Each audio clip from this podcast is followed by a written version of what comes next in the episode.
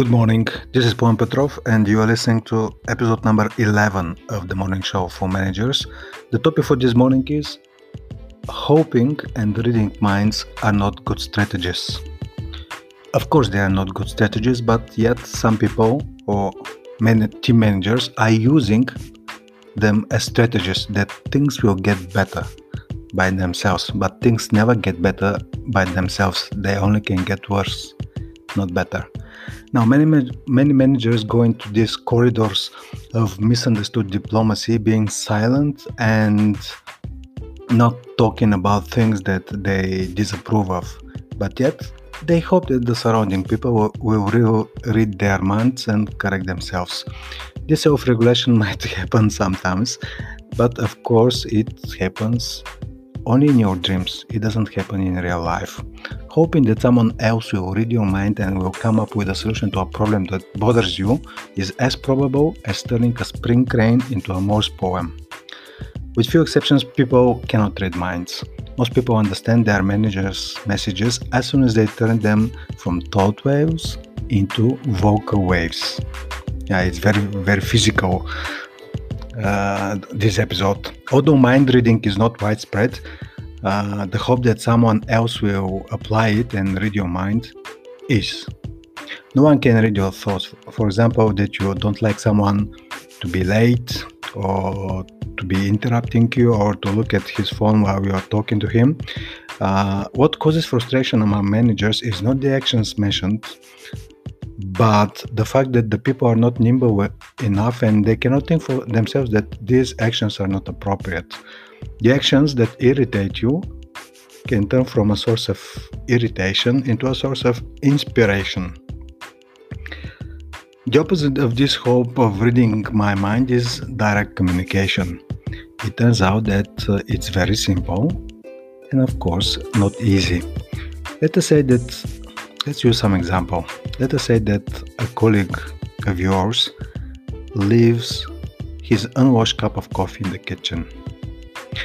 Instead of telling him to wash his coffee cup directly, it would be better first to help him realize what it would mean for the entire floor if one hundred people left their cups like that until ten thirty in the morning.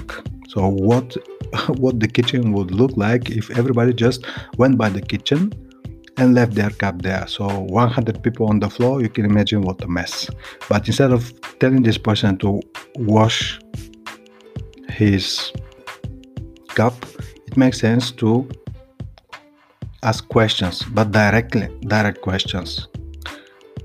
The people on your team are smarter than you think. You don't have to treat them like children. Using the above example, you don't have to make them wash their cups. It's more like asking questions and realizing what is the impact if they leave their cups in the kitchen like that. So the people in your teams are much smarter than you think. You don't have to treat them like children because this behavior of yours will create people, guess what, behaving like thirty-five years old children. However, before asking questions, check with yourself. Do you have the power to ask supportive questions? Or you will go on autopilot, being judgmental and sarcastic? Because, and this is the final thought for today, the highway of sarcasm will take you to the city of apathy.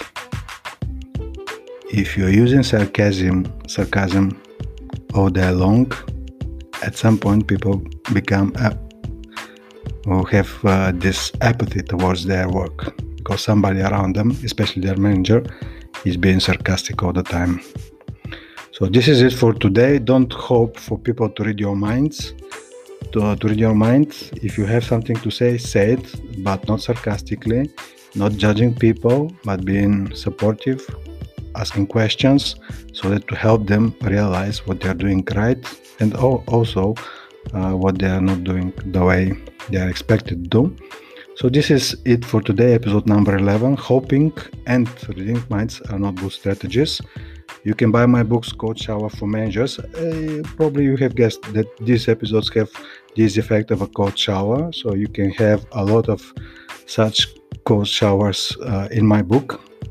Uh, you can buy it from Amazon, Apple Books, and uh, other digital stores worldwide. And the next book that will be also available on Amazon and Apple Book is Park Your Ego. Uh, so that's it for today. Have a good day, and until next time.